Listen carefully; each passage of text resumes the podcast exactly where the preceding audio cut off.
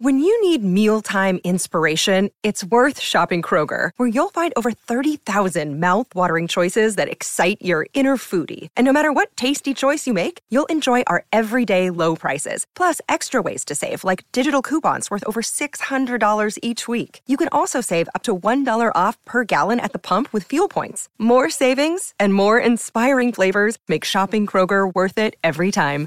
Kroger, fresh for everyone. Fuel restrictions apply.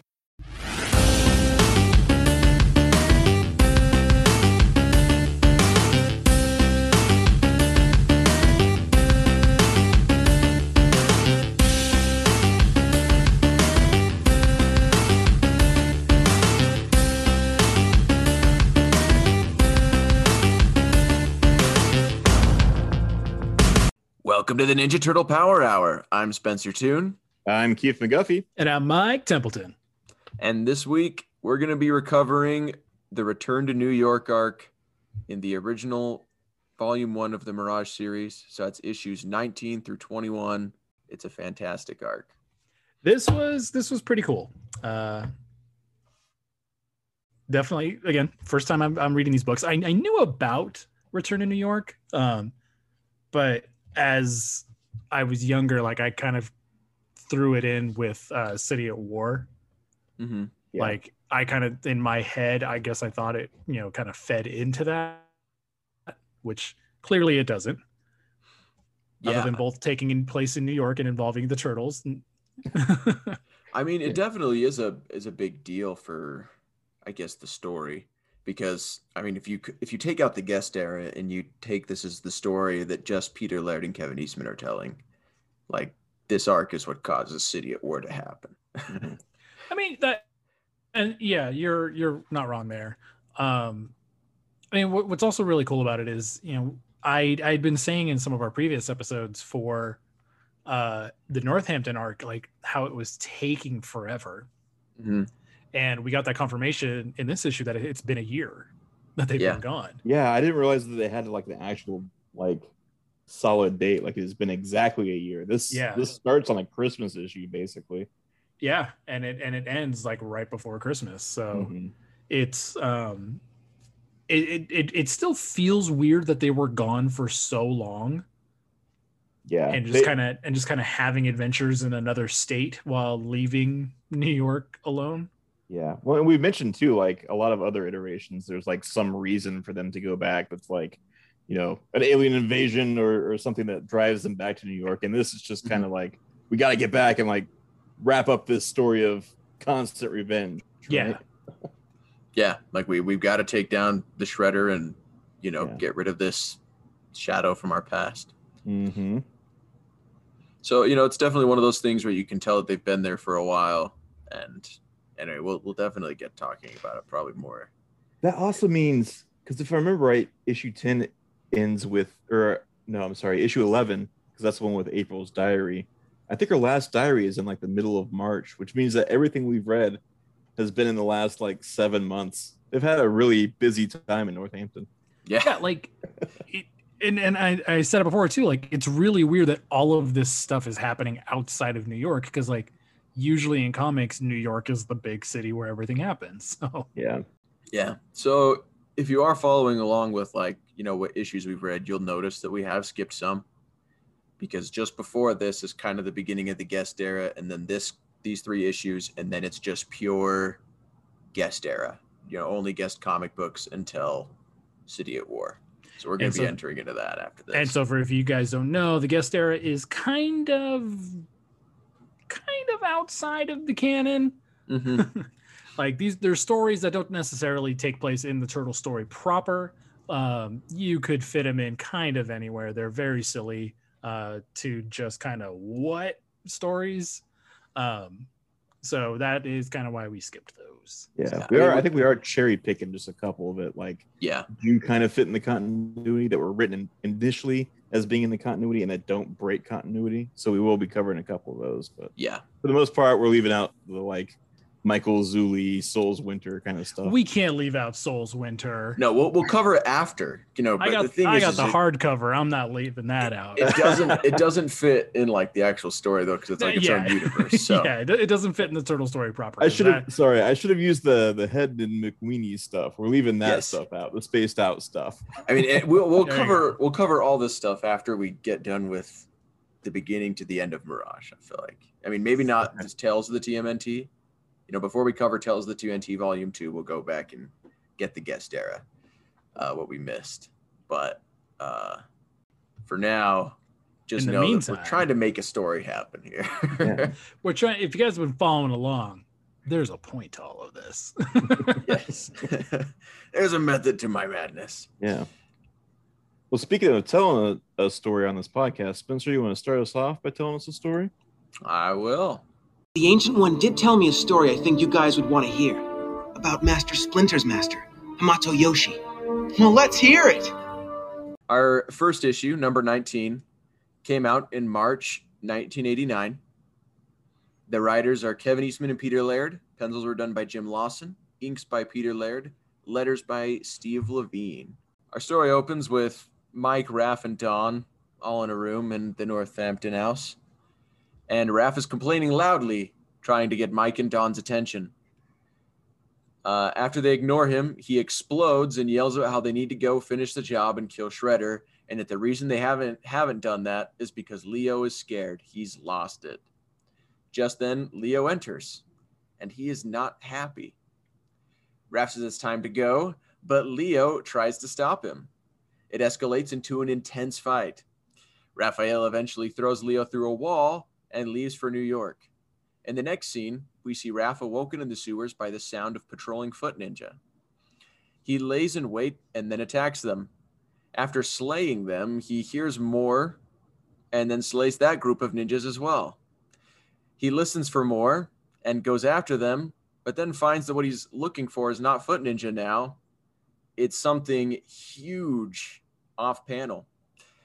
We then cut to his brothers running through New York, heading down to their old trashed lair. When they open the door, Raph is there waiting for them.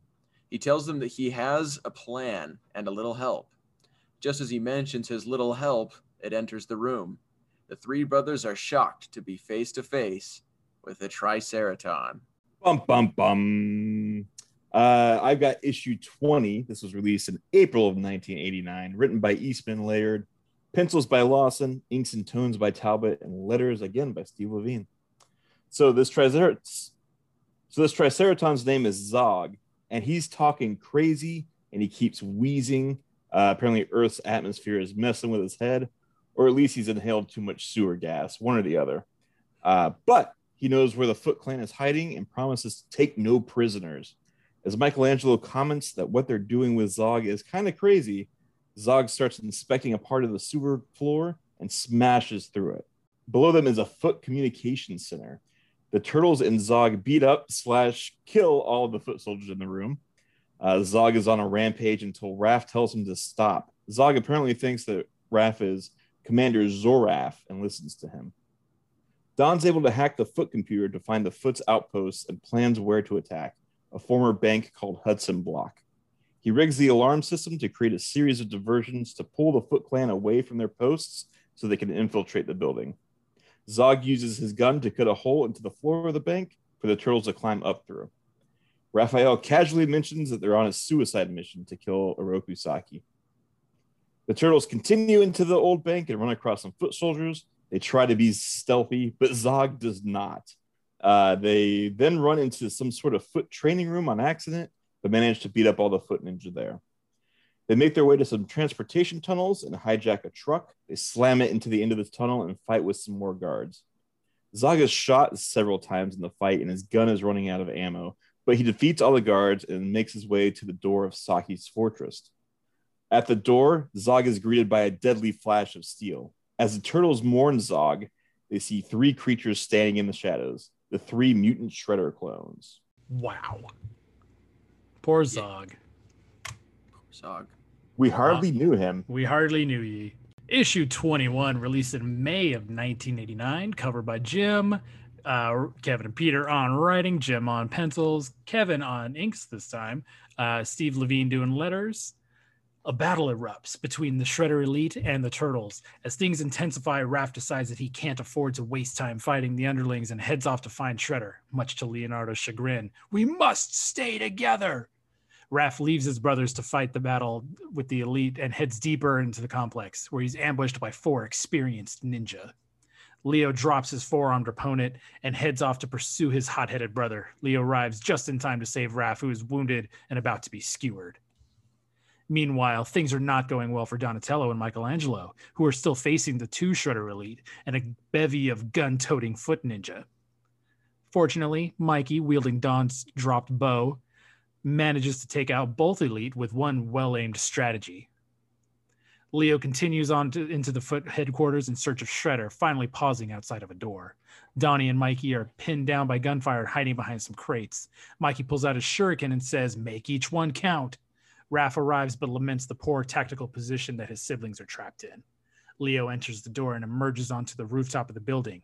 The Shredder is there. Leonardo, I've been waiting a long time, notes the enemy. Too long, adds Leo. Three years ago, I saw you die. Why do you haunt us? The Shredder explains that through ancient practices, the Foot were able to make the pieces of his body that were blown to bits way back in issue one and bring him back by util- utilizing a type of worm that learns from and grows into what it eats. Back in the dock area, Mikey and Donnie are throwing are down to their final throwing star, and as Mikey launches a small projectile, he and Donnie spot Raph arriving in the odd in an odd four-armed vehicle, which scatters the foot. On the rooftop, Leo and Shredder begin their monumental battle. Donnie asks where Leo is, and Raph tells him he's busy. Raph then grabs a rocket launcher and fires into the tower, releasing a torrent of deadly chemicals. The Shredder has taken the upper hand in the battle with Leo, and Oroku Saki gets a vicious kick in that sends Leo sprawling to the ground where he's stunned and defeated. As Shredder prepares to deliver the killing blow, the roof splits open under the strain of the chemicals that Raph unleashed. The damage knocks the villain off his feet, giving Leo an opportunity to stand. He and Shredder are now separated by a rift in the rooftop, but both charge at each other, Ninja Gaiden style. Where we see Leo and the Shredder passing one another in midair, there's a hairline thin slice separating Shredder's head from his shoulders. A gigantic explosion blows the massive hole into the roof, shattering all the windows and sending a huge fireball into the sky. Fade into the sewers, a figure is walking in the shadows carrying something. The secret doorway to the turtle's lair opens, revealing a mourning Mikey, Don, and Raph who look on in surprise. Leo, Mike begins. Oroku Saki, the shredder, is dead, announces Leo. It's finished. Our destiny is complete. Honor is restored. And we have one final task. And then on a double page spread on the last issue or on the last page, the four brothers are standing by the harbor. Beneath them, the body of the shredder is burning on a floating funeral pyre. You know, that way you can't feed it to any more worms. Yeah, they, yeah, just Yeah. making sure, making sure there's nothing left that time. Have you all read any of uh, Tales Volume Two? Because we're Yeah. gonna learn more about those worms in a couple years. Yeah. I, you know, I, you know, I, we'll get into that. Yeah. we'll get into that in, that in our next section. Mhm. All right. Like I'm, I'm amazed you're able to say "rift in the rooftops" so quickly. Rift in the Roof rooftops? Twister. Took- yeah. Took a little practice. Okay. Let's get into the second time around. Hey, uh, nice junk. so like a lot of this story like i said i i knew through just kind of being generally around the turtles uh, fandom in like the early 2000s so like Mhm. i knew about the mutant shredders i knew about the worms which i thought was really weird and was like i'm like that's totally an 80s thing um and reading these three issues it really did feel exactly like i've always thought Yeah. like it's so it's it's weird but it's like in a it's weird in a way that this series kind of earned Mhm. you know Yeah, you gotta just go with it. I mean, at this You just point, go they've with been it. space and back. I mean, they fought aliens that have landed in their front yards and they can melt with water and stuff. Like, it's it fits in this crazy world. yeah Well- like it's it sounds silly but it it just works Yeah. Well, the thing is, is like apparently these worms are real. You know, like Uh, granted, yeah. like it was mysticism that like makes them actually like you know form the shredder. You know, because it's science with mysticism is the Mhm. idea to create you know something that may be considered unnatural. Yeah. Uh, apparently, I was reading um, about the clone shredder, and apparently, uh, Peter got the idea of the worms from seeing a science experiment where trained tapeworms were ground and fed up to other tapeworms. And then some of the tapeworms that ate the ground up ones seemed to like remember the training from the ones they ate. That's Wow. insane. And so that is what inspired this, according to Turtlepedia. Weird That's- science. That's the plot of the comic book Chew. Basically, It, like, you know, it is. It is. Yeah. I, I only have the first volume of Chew, but I'm like, that is basically Chew and like I Zombie. yeah, yeah, yeah, yeah. Oh man, Chew is great, by the way. I, It I I, I really highly liked it. I need, I need to keep reading it. I I bought that first trade for like free comic book day, and like, I did. I need to go back and fin- Yeah. finish going on that. I have not ever read Chew. It's it's new. for It's a trip. it. Yeah, high high praise from Keith McGuffey, if that means anything to you. Um, It- it does. I They're gonna they're gonna put that on the next publication. Don't worry. Yeah, yeah. the Treasury edition, forward by Treasury- a guy you've never Treasury heard edition of. Chew on the back. Yeah, Keith McGuffey, yeah. Ninja Turtle Power Hour. It's good. Your power It's good. says It's it's, good. good. It gets my recommendation. Yeah, means if that anything matters to you. If that Yeah. matters to you. if that matters to you specifically. Um. I love it. yeah. So, so like I said, uh, I I knew about these stories kind of through osmosis, um, and uh, it, it's kind of cool to see it played out. Um, in fact, like when I started reading it, uh, like I messaged you guys immediately, and I was like, "This feels different." It really Like- does, doesn't it? like this felt good like this was I, okay i think this is the kind of stuff that people think they remember from mirage Or, like when they Yes. say they they say mirage is like better i think it's specifically like this kind of stuff Yes, Mhm. it's this city at war and like the shredder coming back in issue one. It's specifically just the foot arcs is what they're thinking of. Yeah, yeah, yeah. I which actually, is which is fine Mhm. but you can't act like it's you know because because even though this is a foot arc we still have a triceraton in it Yeah. right. Uh, I think that this story specifically was just written in response to like the cartoon because there are, I have both the black and white originals and the color classics reprints, which weirdly, like the color classics only list Eastman and Laird as artists. They don't mention anyone else, which is kind of strange. oh weird. Yeah, that is weird. I Yeah, didn't, I didn't notice that because I, I Yeah. was I started reading the black and white, um, and it just it kind of all started blurring together, and I had to switch to the color versions for my eyes. Yeah, it makes sense. But there's in the back of each of those original black and white prints, they have these editorials. And like the first one is about them labeling their material as like for kids or for adults. And they're like, Mhm. we're not going to do that. It should stand on its own.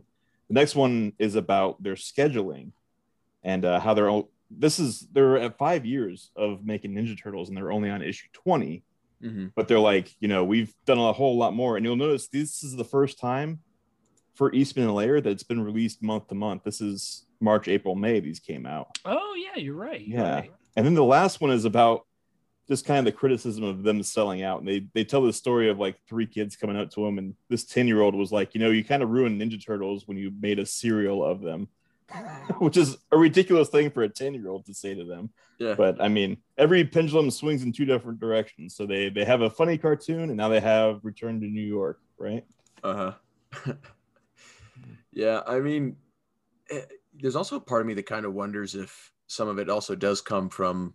I mean, this is total speculation, but like at this point, like Peter and Kevin were kind of like not really working together anymore, right? Like they were super I feel like- busy. they weren't really I- getting to work on comics anymore. Yeah. maybe like because this is still like like my issue was may was may 1989 like Mhm. that's not even a year after oh you know what actually never mind duh i was thinking that i was thinking of the toy line yeah we're like two years into 87 at this point Mhm. Mhm. Well, and we're we're past where they said they were gonna like trade off issues, and even Yeah. these are like kind of filtered through Jim Lawson, Eric Talbot. You know, hmm So you know, there's a part of me that wonders if, like, you know, once again, total speculation, if this also just kind of comes a bit from this maybe possibly being, I don't know, just like they're not really getting along. I mean, I guess I'd have no, I wasn't there. yeah. You weren't Yeah. even born yet. I wasn't even born yet to have any I mean, speculation on this. You're but- right. Like, yeah, like we we don't know exactly when the relationship started to kind of sour. Um, Well, but we it does make sense that it is kind of around this time. Yeah, well, we do know when because back at the end of the when Shredder strikes back, like in their commentary, like that's when Kevin says that they were really starting to butt heads and that they uh were kind of struggling as a as a Well, team. never mind. Don't listen to me. So I didn't realize it was that early. I, you know, I guess It, it just, sense, it does though. feel super early, right? mhm. Yeah, I, I just it's just kind of one of those things that I think it just happened super super slowly. You know, over time they just kind of went apart as Well, yeah, like you know, they they probably didn't expect to become you know worldwide sensations for this stupid book about you know mutant turtles. oh, not at all. You know, I mean, like it's it's almost like they accidentally got married. Like they were hanging out a bit that for maybe a year. They made this book. Suddenly, it's super popular. Now they're co-managing a, a worldwide empire. Like, I I could see that being very stressful for any relationship. So, Yeah. yeah, no, you're you're you're absolutely right. Like they, I mean, we don't know. Like we know they were good friends when they created the turtles, but like, did they plan on you know kind of always working together? Like Peter was like, how many years older than Kevin was? he's he? like But, eight years older, I think. but like he he seems like he's like you know 20 years old. Yeah, like Pete yeah. Pete's an old. I mean, he's an old soul, Mhm. and like Kevin was like, I'm gonna take my Ninja Turtles money and buy a tank Yes. you Yeah. know and which he actually did if you guys are Mhm. listening and didn't know that so I mean, he- and, and it's like he bought the Batmobile from Batman 67 or 60, whatever year it is Six, is, six, yeah. 66. Yeah, yeah. and it's like That's yeah like they're awesome car. two two very very different guys Mhm. Yeah. and, Well, I mean, and we and we've talked about it just like you can tell when it's a kevin issue and when it's the peter issue like Yeah. that translated into real life but I also think that's why when they do like work together, you get like such a good story is because like you get just such two like different ideas and different ways of telling a story and then you Mhm. mix them together and it just makes something awesome. Yeah. You know, you Well- get these these cool sci-fi concepts and stuff from Peter and then you get like the love of action and stuff from Kevin Eastman and you just mix Yeah. those together and that's in my opinion what kind of made Ninja Turtles Ninja Turtles. Yeah, if you take out like the Triceraton, Zog, and the worms, like this is a very Kevin Eastman story. Yeah. Mhm. Which it's just like flying by the seat of your pants, action, action, action, action, action until the bad guy dies, right? But Mhm. Peter injects a little more sci-fi and, and stuff in there to, to keep it interesting. Yeah. the cover to issue 20 um with with zog and kind of like all beat up and stuff um i i'm trying i know that's an homage to a cover. Oh, it's isn't it uh Dark Knight Returns when Batman's that's like, right yeah. okay. Like i i was picturing it and i'm like i know that's i know that's an homage to something. Yeah. And it's and it's one of the covers to um dark knight returns. Yeah. And speaking of homages to other comics, like the the cover of each of these issues is also the first page of the issue, which is how Watchmen is too. Hmm. So Oh. it's, it's kind of an homage to that as well. i noticed that but i didn't i didn't pick up on the watchmen connection Yeah. Yeah. They were also just getting started with the movie at this time as well.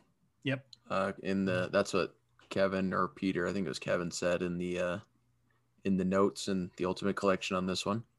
Very cool. So that's kind of one of the other things going on in the background here. To be a fly on the wall in Mirage at this time. Yeah. Yeah, no, there's there's these videos called Two Pals Chat where Kevin Eastman and Paul Jenkins talk about like the Mirage Studios and like when the cartoon took off, like pretty much everyone there that was creating stories and everything, and like Paul Jenkins got hired on around this time. Their job pretty much became licensing people for like days. Like they Yeah. would just be like saying yes or no to things or what they needed to do to change designs of things. So like that's the super super like busy time that was going on around here, which is also why they had to have the guest era because Kevin Eastman and Peter Laird could not keep up with this. Two pals chat. You said. Yeah, it's called Two Pals Chat, and it's I need to check those out. They're super long. You know, you'll have to sit in on them, but I I was dedicated enough to listen. to them. uh, I also think we have the first appearance of the mutant shredders in these Uh, yep. issues. They, I Is mean, I don't think I know we do for sure. Yeah. it's like the first and only, really. I mean, They- they show up again in 2012 and the 2003 series. Oh, I, I just meant like in this Oh, in this Mirage series, continuity. Yeah. Yeah, oh, definitely. Yeah. Mm. Yeah, and then the schematics for the building that were in issue 20 were actually made on Peter Laird's computer. They didn't draw those. I was wondering Oh. about that Yeah. Because I was like, these are just weird enough. But no, they look good. Yeah, I think they look pretty cool. It's also, I think, the first time we've seen the foot use guns. Like we've seen ninjas with guns because Uh, yep. nine, those guys come out, but this is the first time we've seen foot ninjas pulling out.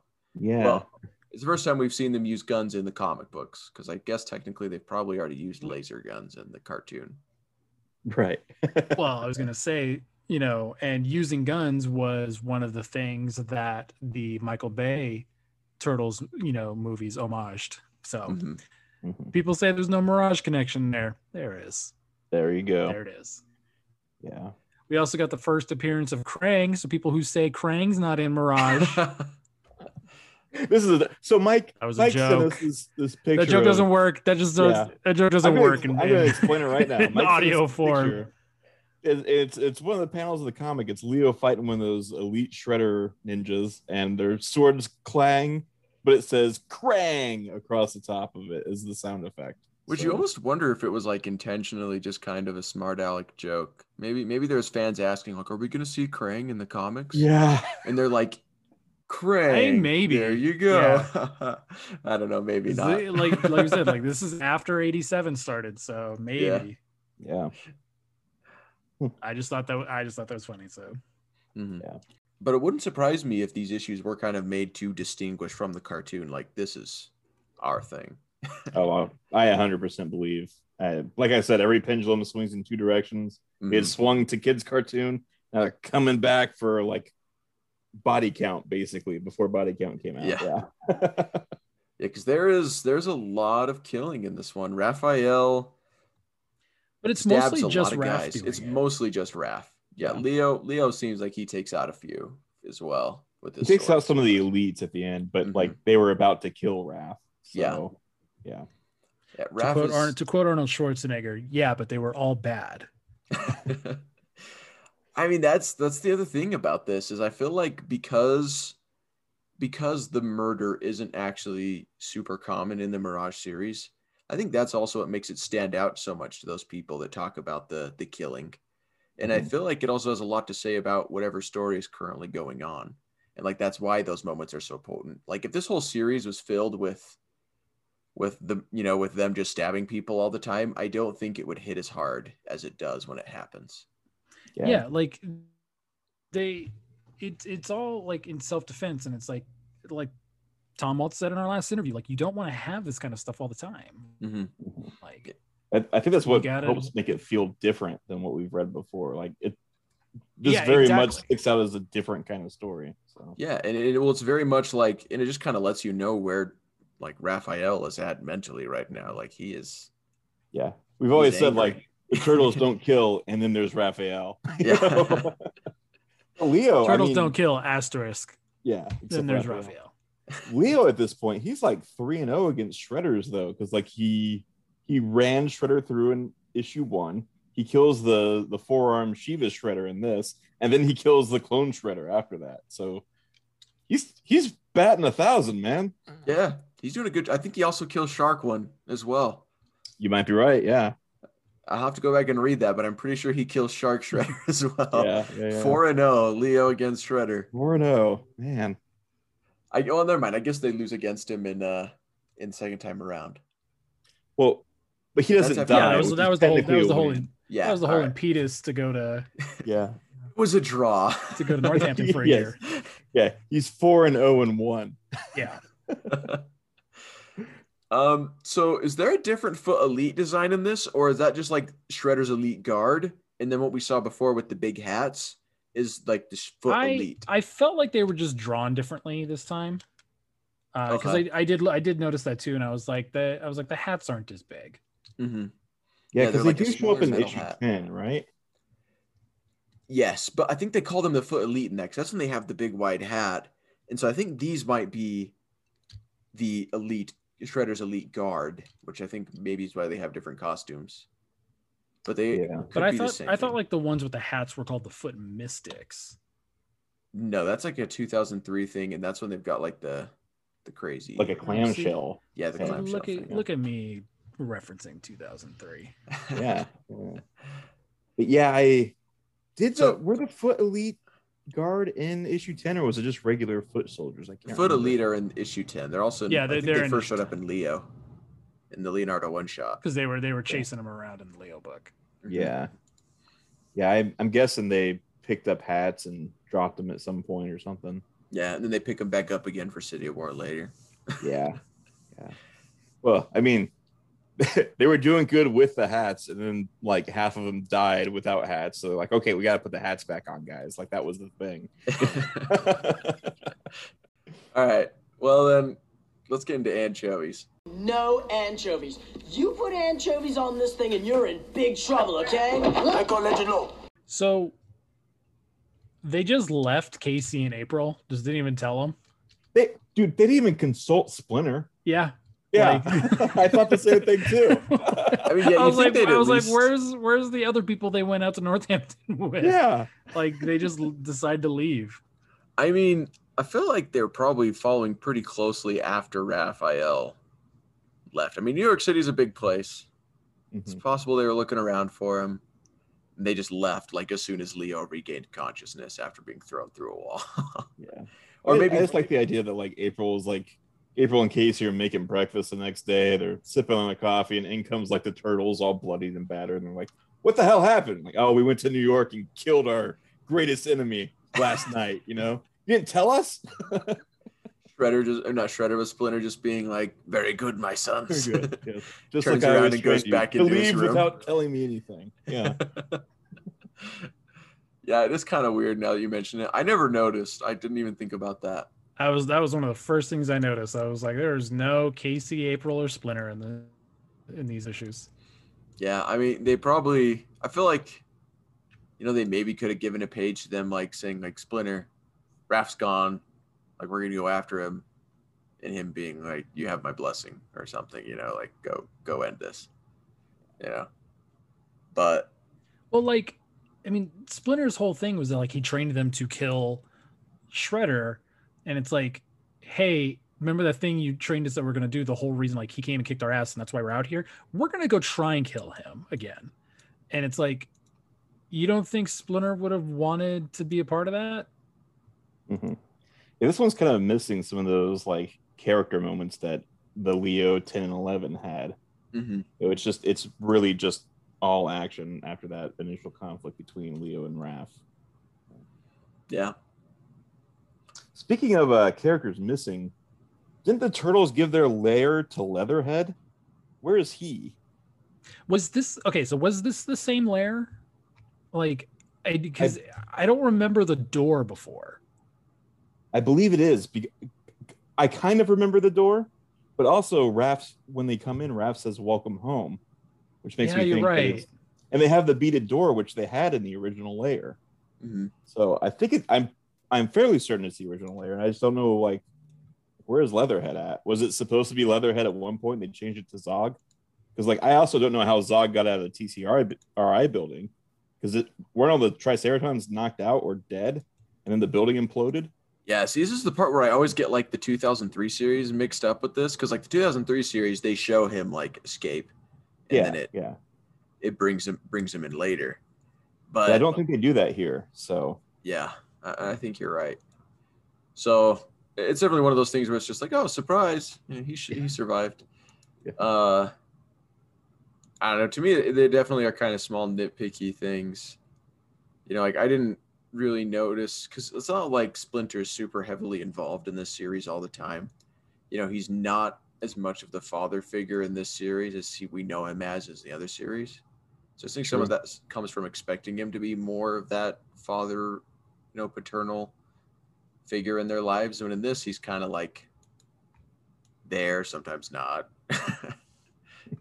they don't quite have that same relationship built up with them as they do in uh, as, as they do in later series quite yet. which is which is kind of weird like because it feels like it's the only one that doesn't have that but yeah you're right Mm-hmm. I gotta say, I don't know about you guys, but I hate that purple suit on Zog. Oh, I didn't see the color. I, didn't, read it in I black didn't and white. mind it i didn't mind it I've never liked the Triceratons in purple. Like I know that's like what they wear, but it just looks so bad to me. The the orange skin with a bright purple suit. I hate it. Oh, purple and orange go great together. What are you talking about? yeah. All of my anchovies are like super small, nitpickety little anchovies, but yeah. For me, some of the close-ups it took me a second, and they were hard to distinguish, especially in the Raph and Leo fight in the first book.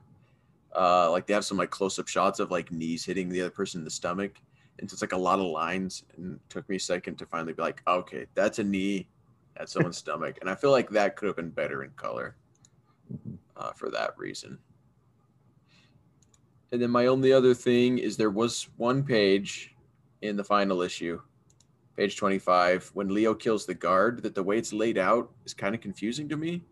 At first, like I, I got it afterward, but you've got panel of Leo peering down the hallway, and then you have a panel of him, you know, going and like to kill the guard, and then in the middle you've got the shredder sitting and waiting and then on the other side you've got the continue of that of leo's action and then you go back down on the other side of the shredder image to leo doing something else at the guard and then him opening the door. So like you've got this shredder panel in the middle of what's going on with leo but like for two separate panels. Anyway it was really weird and it, hmm. it took me a second to figure out what i was trying to read and see going on there. Yeah. But it's a cool idea and concept because it's kind of like what is the shredder doing while leo is doing this during this whole time he's sitting and waiting you know yeah Yeah, I thought it was kind of confusing that they they did a similar thing with Don, Raph, Mike, and then Leo and Saki. They just kind of kept going back and forth. So like you kind of see Leo and, and the Shredder jump at each other, and then we go back and see what Don and Mike are doing, and then we turn the page and Leo's killed Shredder. And then you turn the page and something else is ha- like. I kind of wish they had done one then the other, finished one and then gone to the other. I don't know, but yeah maybe just bounce back and forth a little bit less which makes it even more yeah. weird that they're all the same color Yeah. either in black and white or color you know mhm. color mat red They all color look masks like all look like the same turtle. yeah they all look like the same turtle like it, it just makes it even harder to tell yeah. but yeah i mean that's the only real complaints i had for this issue Mhm. other than that i'm totally good Yeah, I honestly I don't really have any complaints other than just jokingly like where's Casey, April, and Splinter? Like these weren't bad at all. Mm-mm. And like you said, the kind of the kind of the weird pacing um for certain beats, but like no, like it it moved really quick. yeah no it was a great story There is like a real moral dilemma, moral question in the middle of this book, Oh, though, you where know they what? like they take this like insane, Okay, uh, actually yeah. disturbed space alien and make Here no no no his okay. way. Yeah, that that that's like okay so that's actually going to be mine um i didn't like how they did that to zog like they basically used him and like like they could tell like his brain is fried and i get that they needed the extra muscle but like nobody really shows remorse that they're doing this yeah. Mike kind of mentions it's it's kind of weird, but that's about it. But Like, they but all that's they the all it. go on with Raph's plan pretty quickly. yeah Yeah. and like and like a modern mikey or like even donnie would like straight up oppose like no guys like his brain is fried like Mhm. he is dying What's weird too, like I have we haven't mentioned those like role playing books for a while, but there is one of them where they mention that like this is what the Triceratons did was they would like just send guys to a planet because their respiratory system could just like adapt after a couple days.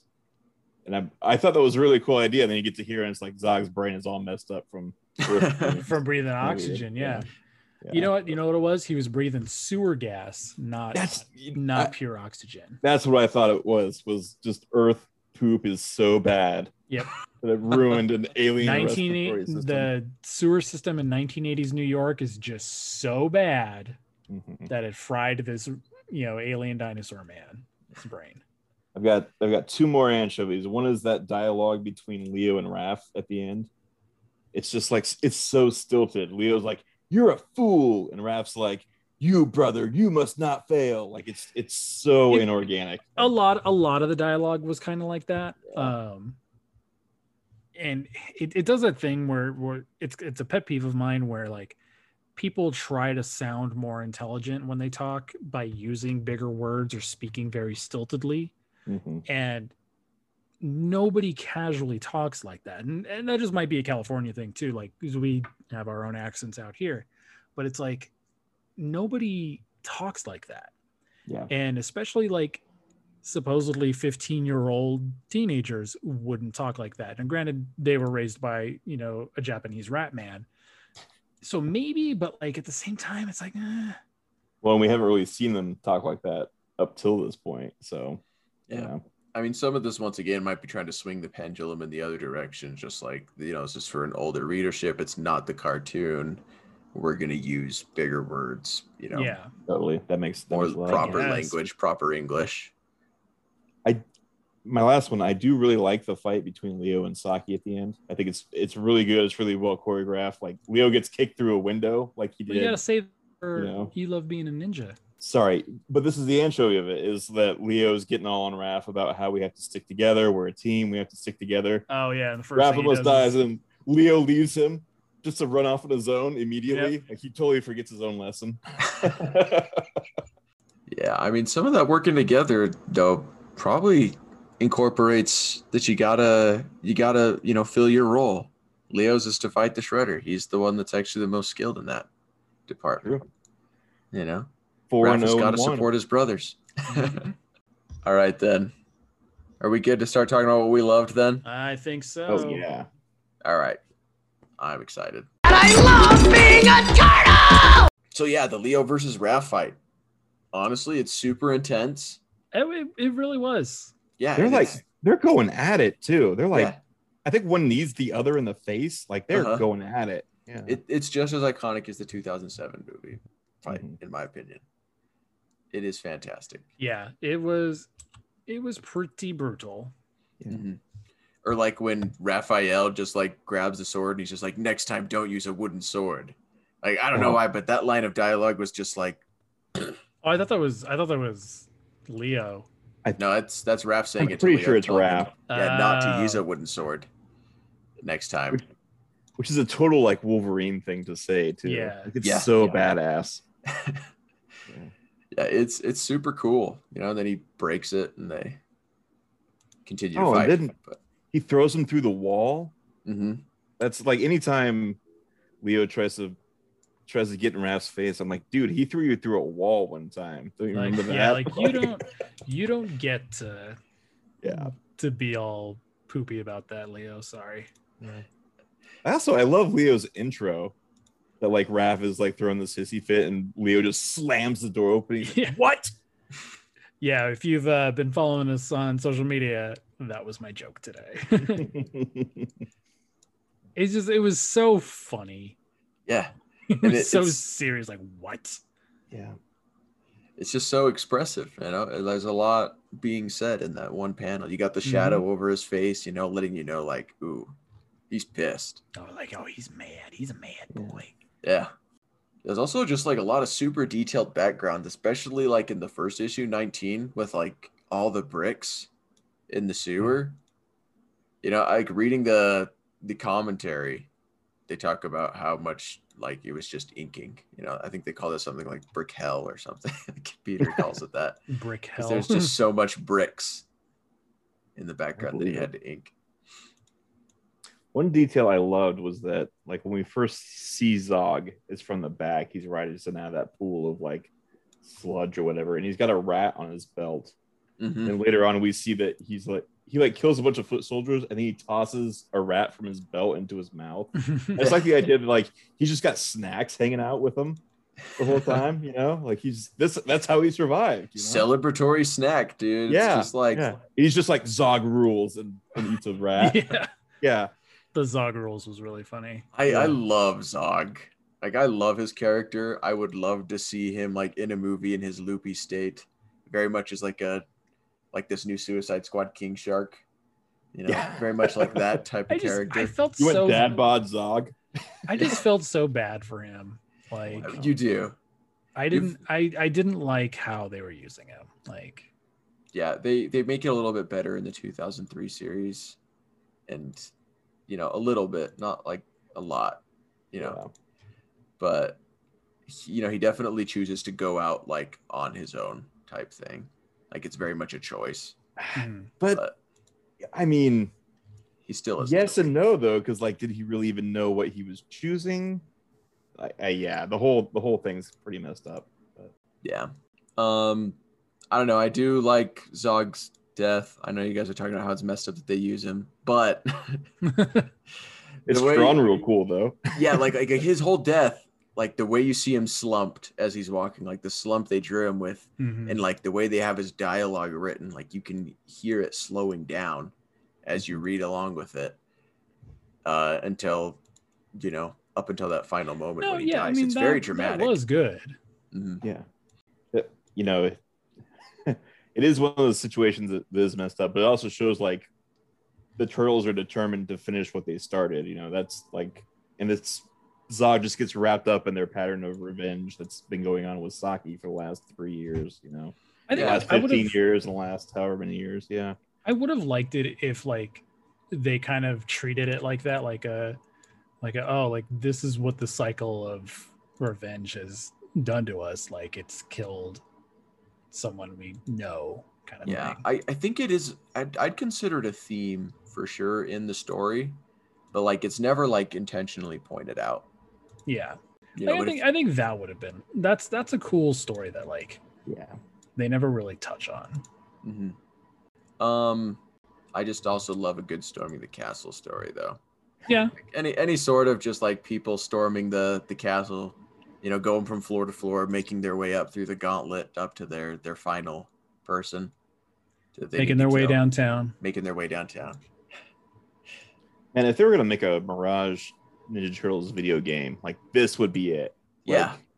I mean this this reads like a Metal Slug video game. Like it's just like kill your way to the end. You know? Uh-huh. Yeah, I mean, I feel like you could very easily just even make like animated movies of these arcs, like just specifically of them that they've kind of amped up a little bit. Because I know we kind of got it in the. I mean, we didn't get a very close adaptation of this at all in the 2003 series.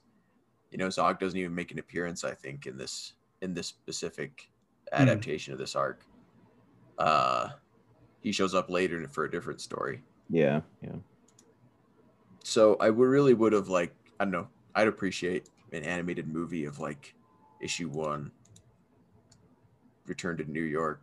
Well, like you know, the Revenge of Shredder, Return to New York, against City at War. Like, Right. I think that'd be super cool if they ever decided to to do that. You heard it here first. People that make movies, we'll buy them. we will buy those movies. we will buy them. If you make animated like you know movies that adapt arcs of the comic books, we would buy them. Yeah, that were you please, know for an older audience you know aged up a little bit. Like the dc ones. You know dc's has success doing it. You can too probably. You know like it's it's just wild that like you know batman versus turtles was such a cool thing. Like there's a market for it. Mm-hmm. you know Love that. adapt adapt some of mirage like it'll be cool yeah adapt some rush adapt some idw don't be scared guys the last ronin Oh Yeah. yeah. little little movie little, little movie about a comic called last ronin It worked for the Dark Knight Returns. yeah well did it did it Back to things we like. that movie sucked. anyway I, Mike, you talked about this in your review, but that part when Mike and Don are pinned down, and I think Mike pulls out the shuriken. yeah He's like, we have to make sure every one of them counts. And then the next panel, there's like 10 foot soldiers shooting at them, and five of them are already dead, and a sixth one is getting hit. Like, Yep. they made all those count.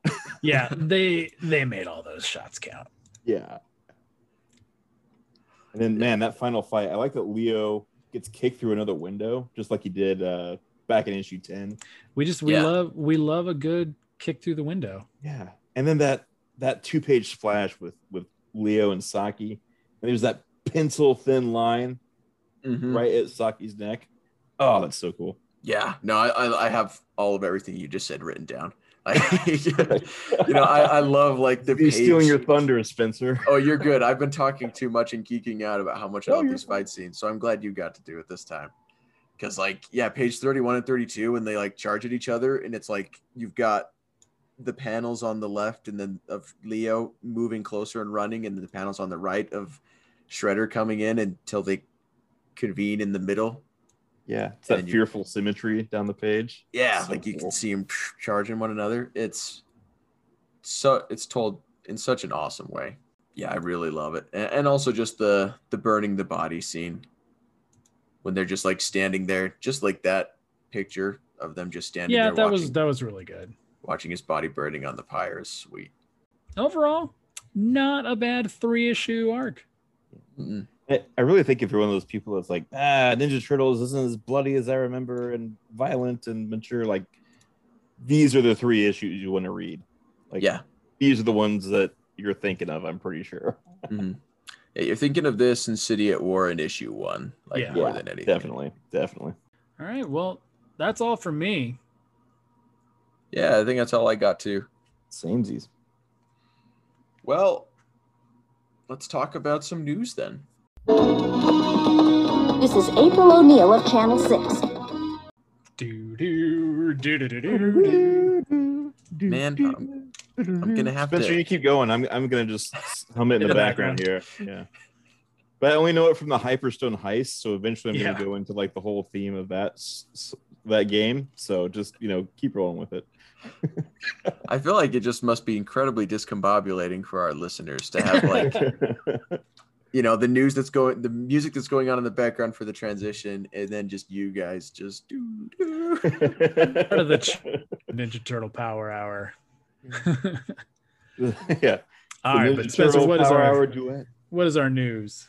so our news is something that we missed last week the best of splinter uh, came out last wednesday uh, from when you're listening to this uh, you know a couple yesterday two Wednesdays ago. us. Two wednesdays ago oh wow it's been two wednesdays ago now Goodness. so it's yeah time is flying by yeah, the We time we're recording this, it came out. No, yeah, no, it came out yesterday, the nineteenth. just know that it's out It's out. Go check your local comic book store. And it, it reprints an Archie comic too, which is kind of cool. Like, Yeah. the, the last four have just been Straight up IDW Mirage, yeah. Yeah. Yeah, I, I don't think that there is a lot of splinter focused stories and so you know they definitely had to include one of those archie ones for it. Not that it's not a good issue I'm not saying that it's not good. But, i'm sure it is fantastic for splinter. But hey, coming out this week, the last ronin issue three. Finally, like we Man. talked about last week with our podcast uh, guest Tom Waltz. Uh, yep, last ronin number three. It feels like just yesterday it was February. I was like, oh, I can't wait till May to, I to know. get issue three. And here we are, finally. It's so wild. Ugh, i can't wait i'm dying to read it and after that they have them spaced out pretty decently right like we only be waiting I think they're like- closer to the two month bi monthly schedule. So, Yeah. So we'll be waiting for like July. Yeah. End of July, Okay. probably. They're they're That's getting better at putting them back on a, a regular schedule. It's a five issue series, right? Yeah. Yep. Is that right? Okay. Cool. Yeah. So and apparently there's supposed to be a new villain in this one, from what I've seen from Tom. Uh, yeah, there. Uh, I think IDW, uh, the IDW Twitter posted a tease today. They posted a tease, but I don't think that's the new villain. I want Oh, to say that was that's Hiro- what was that Hiroto? I I want. I think it is. I could be Okay. wrong though, but I think that's what Hiroto's villain look might be. Oh, We'll see. gotcha. His shredder outfit. Yeah, because he's talking about how you know it was an attempt on his life or something. Oh, like you're that. right. And so I think that's got to be Hiroto, but I could totally be wrong. I guess we'll have to read it and see. Talk Yep, about so it next week. May 26th, uh, the day after this episode comes out, head on down to your local comic book shop uh, and pick it up. If they don't have it, ask them to reorder it for you because they will definitely do that. Set up a pull list so that you will always get the latest issues in your box waiting for you. Or buy it digitally, however you buy Or buy comics. digitally because that is also very Yeah. valid. Like if you can't Mhm. find it, don't worry. It is available on Comixology and the IDW TMNT app. So definitely get out there. Yeah, and I think for news, that's all Uh, I've got. only only news I got this week is that if you last year ordered the uh, Ninja Turtles accessory set for the 1990 movie and the Toon diorama, uh, that is both currently shipping now. Um, so check your mailboxes. You may already have it by the time you listen to this episode. Keith and I got our accessory sets already, um, and uh, I know some people are still getting the uh, both the diorama and the accessory sets. So just check your email. You may have uh, tracking numbers in there. You may already have it by the time this comes out. Uh, the other stuff that you've ordered through NECA, Bebop and Rocksteady, Leatherhead, and Slash is also coming out right now. Um, so definitely just check your mailboxes. They should be out there. Um, and in other toy news, that's really kind of it. Uh, last week, Super 7 did announce that they are doing uh, pre orders for the four turtles. If you want just them in the Super 7 Turtles Ultimates line, uh, you can pre order it directly through them. It's uh, $190. So it's about $45 a turtle, which is the original price. Um, and it's pre ordered directly through them, expected to ship in January of 2022, which is about when we expect Wave 4 to, to release. So, again, if you just want those four turtles, super7 uh, store.com will definitely have uh, those four turtles for you. Awesome, possum. And that's yeah, that's all I got. That's all we got for news.